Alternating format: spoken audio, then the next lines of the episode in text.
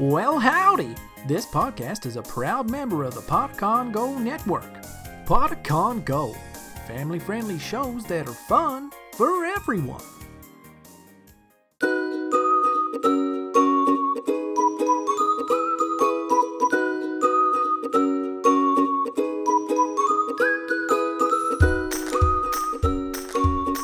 Welcome to Elderberry Tales.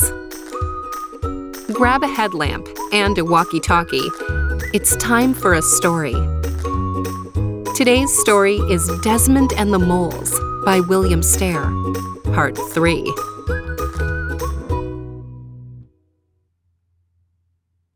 This is Part 3, the final part of this story.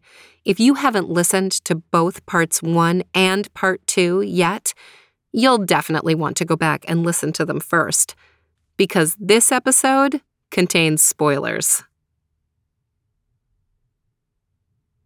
At the end of part two, something strange was happening with Desmond, but nobody really understood what.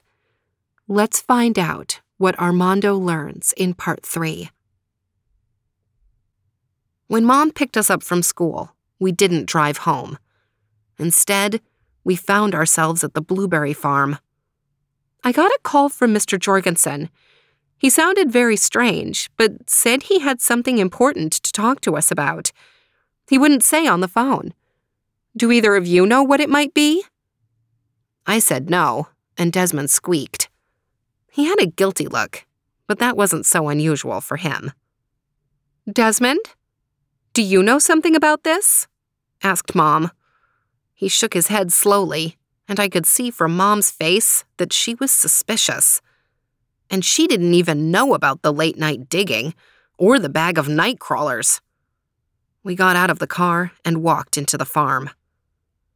Mr. Jorgensen has a barn on the property, and not seeing him elsewhere, we walked to it. The big barn door was slid open. It was kind of dark inside, but we could see Mr. Jorgensen standing in the shadows, looking down at some sacks. Mom called his name, but he didn't move. She walked up to him and put her hand on his shoulder, just as she'd done with me that morning. He jumped and whirled around with a cry. His face was covered in sweat, and he pulled a red bandana from around his neck and mopped his face with it. Then he stuck it in one of the many pockets in his faded overalls. Oh, you scared the life out of me, missus, he said after a moment. My heart is a beating so fast. He sat down hard on one of the sacks. Both Mom and I noticed the labels on the sacks Wonder Grow, the farmer's miracle. Mr. Jorgensen was huffing and puffing, holding both hands on his chest. I thought maybe he was having a heart attack, but his breathing slowed, and he smiled weakly. I'm sorry we frightened you so, Mr. Jorgensen. I called your name, but you just didn't respond, said Mom. Are you feeling better? Mr. Jorgensen let out a big sigh and said, I've got my breath back, but I'm not feeling good at all. I made a terrible mistake, and I'm afraid your young un might have suffered by it. Are you referring to the failure to chatter like a chipmunk, late night digging, and a collection of juicy earthworms? Mom asked. Both Mr. Jorgensen's and my mouth fell open. She knew. I heard him digging around in our backyard around 3 a.m. this morning and saw him gobble down a fresh nightcrawler. Not the usual late night snack, especially without warm milk. Armando found a bed of night crawlers under his bed this morning, although he didn't tell me about it. Now I see you sitting on a sack of some sort of miracle plant food. Let's see what the internet knows about this stuff, shall we? Both Mr. Jorgensen and I were speechless as she pulled out her smartphone and quickly tapped something into it. Hmm. Banned in Europe, restricted here in the United States.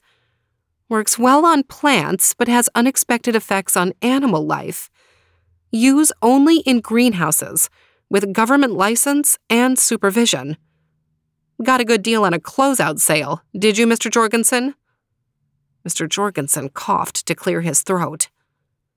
I didn't know about that stuff until it was too late, missus. You're right about the good deal. My blueberry bushes were growing so slowly, so I thought this fertilizer would be just the thing. Make the little ones as productive as the big old ones. And it worked.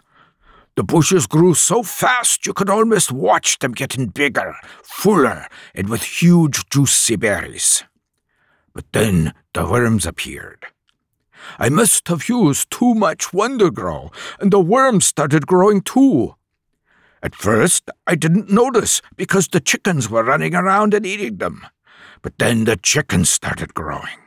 They started flying, and now they're all gone. I don't know where they went. Before they went, though, they were laying eggs the size of baseballs. I was afraid to eat them or sell them. Once they were gone, I started noticing the worms. Big as grass snakes they were. But they disappeared too.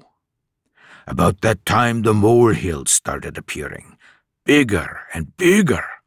The moles must have been collecting and eating the giant worms. Oh, Lord, what a mess! I fenced off that part of the farm so people wouldn't see the molehills, but they kept getting bigger. Big as truckloads of dirt now. Yesterday, your boys got back there, and the smaller one fell into one of the hills, down into the mole tunnels. He came back out, but he wasn't the same, as you already know. I think he is a mole boy now. With that, we all turned to look at Desmond, but he had vanished, Oh, lordy, the moles must have him again. said Mr. Jorgensen. I gotta call the police. That's exactly how he said it. Not yet, Mr. Jorgensen, said Mom. You could see the wheel turning in her mighty brain. Watson, uh, Armando, grab that pitchfork over there. Mr. Jorgensen, get me a powerful flashlight. We're going spelunking. Spelunking is the word for exploring caves. Before you could say Carlsbad Caverns, we were on top of the biggest molehill. Mr. Jorgensen let Mom down into the hole with a stout rope. I wanted to go too, but she wouldn't let me. It turned out Mr. Jorgensen had a special type of flashlight that went around your head, so you had a powerful light shining from your forehead. And we had a set of walkie talkies in the car. We sometimes use them on Coho Explorer adventures. So when Mom went down into the molehill, she had a light, a walkie talkie, and a pitchfork. The walkie talkie I held crackled, and Mom's voice came out of it. It's very dark and cramped down here. Smells awful. I can see some light in the distance. It must be from the hole in another molehill. Can you hear that? We couldn't. It sounds like chirping or squeaking. It must be the moles, but I don't see any. Wait a moment. Something big just scuttled across the tunnel, blocking out the light for the other molehill for a moment. There must be a cross tunnel ahead. We could hear her grunting as she crawled down the tight mole tunnel, Hope she doesn't get stuck. whispered Mr. Jorgensen. Then we heard her speak again. Aha! I found the mole's larder. A larder is like a pantry where you store food to eat later, especially food that can spoil. Moles don't have refrigerators, you know. Wow, came her voice. This room is full of sleeping worms. Big ones, like Mr. Jorgensen described, but lots of little ones, too. And on top of the whole slimy pile is Desmond. He seems okay, but is also asleep. I'll try to wake him. We could hear her shaking Desmond and calling his name again and again. He's waking up. We'll try to make it to the closest hole, Mr. Jorgensen. Bring the rope there so we can climb out. We slid down the dirt pile and headed for the nearest molehill, hoping she was going to that one. Just as we got there, Desmond's head popped out of the ground. We grabbed him by the shoulders. Mr. Jorgensen did. I grabbed him by the ears and pulled him out. He was slippery with worm slime. Then we dropped the rope down to Mom, who climbed out faster than you could say, Giant moles might be after me. The sound of angry squeals came from deep down in the tunnels. After making sure Desmond was awake, we climbed down the hill and went back to the barn. Well, Mr. Jorgensen, I hope you learned a lesson from this. Your careless use of the dangerous Wonder Grow caused a lot of trouble. Yes, missus. I've learned an important lesson. I'll destroy what I have and never use a shortcut like that again. But what about the giant worms and moles? While I was in the larder, I noticed the worms on the top of the pile were normal small ones. I think the effect of the Wonder Grow is wearing off, and all the worms from now on will be normal. Hopefully, the same will happen to the moles. In the meantime, I suggest you use your tractor to put the dirt back into the tunnels so the moles stay inside until they shrink back to normal. Then, instead of mountains, you'll just have regular molehills. When we got home, Mom gave Desmond a long, hot bath. And after that, he was fine, wrapped in his warm robe and a blanket. It turned out he didn't remember anything after he first fell into the molehill. Mom thought the moles found him and covered him with their saliva, spit. It is known to paralyze worms and must have put him into a mole trance. He thought he was a mole. The blueberry farm is back to normal. No more giant moles. Every time we go there, we get free pails for picking, and a big wink from Mr. Jorgensen because we are sharing a secret. As for the escaped chickens, well, here is a headline from the Renton paper, the Weekly Squawk. Riotous rooster rouses Renton. Somewhere in the city, there is a giant rooster that wakes us all up at dawn. It sounds like a fire alarm. And another headline Poultry pests provoke police. The police finally rounded up about a dozen giant hens that were sent to the Seattle Zoo where they still live, laying baseball sized eggs. Why didn't the chickens shrink back to normal? It makes me wonder what really happened to the giant moles. I don't know how Mr. Jorgensen got rid of the rest of the Wonder Grow. There were sacks and sacks of it. That makes me wonder, too. Anyway, things are really back to normal at our house. As I'm telling you this story, Mom is in the kitchen making dinner and plotting our next adventure. Dad is in his office creating crazy video game stuff. And Desmond is behind me on the floor, chattering away like a chipmunk. Oh, and Trooper is sniffling for food. See ya!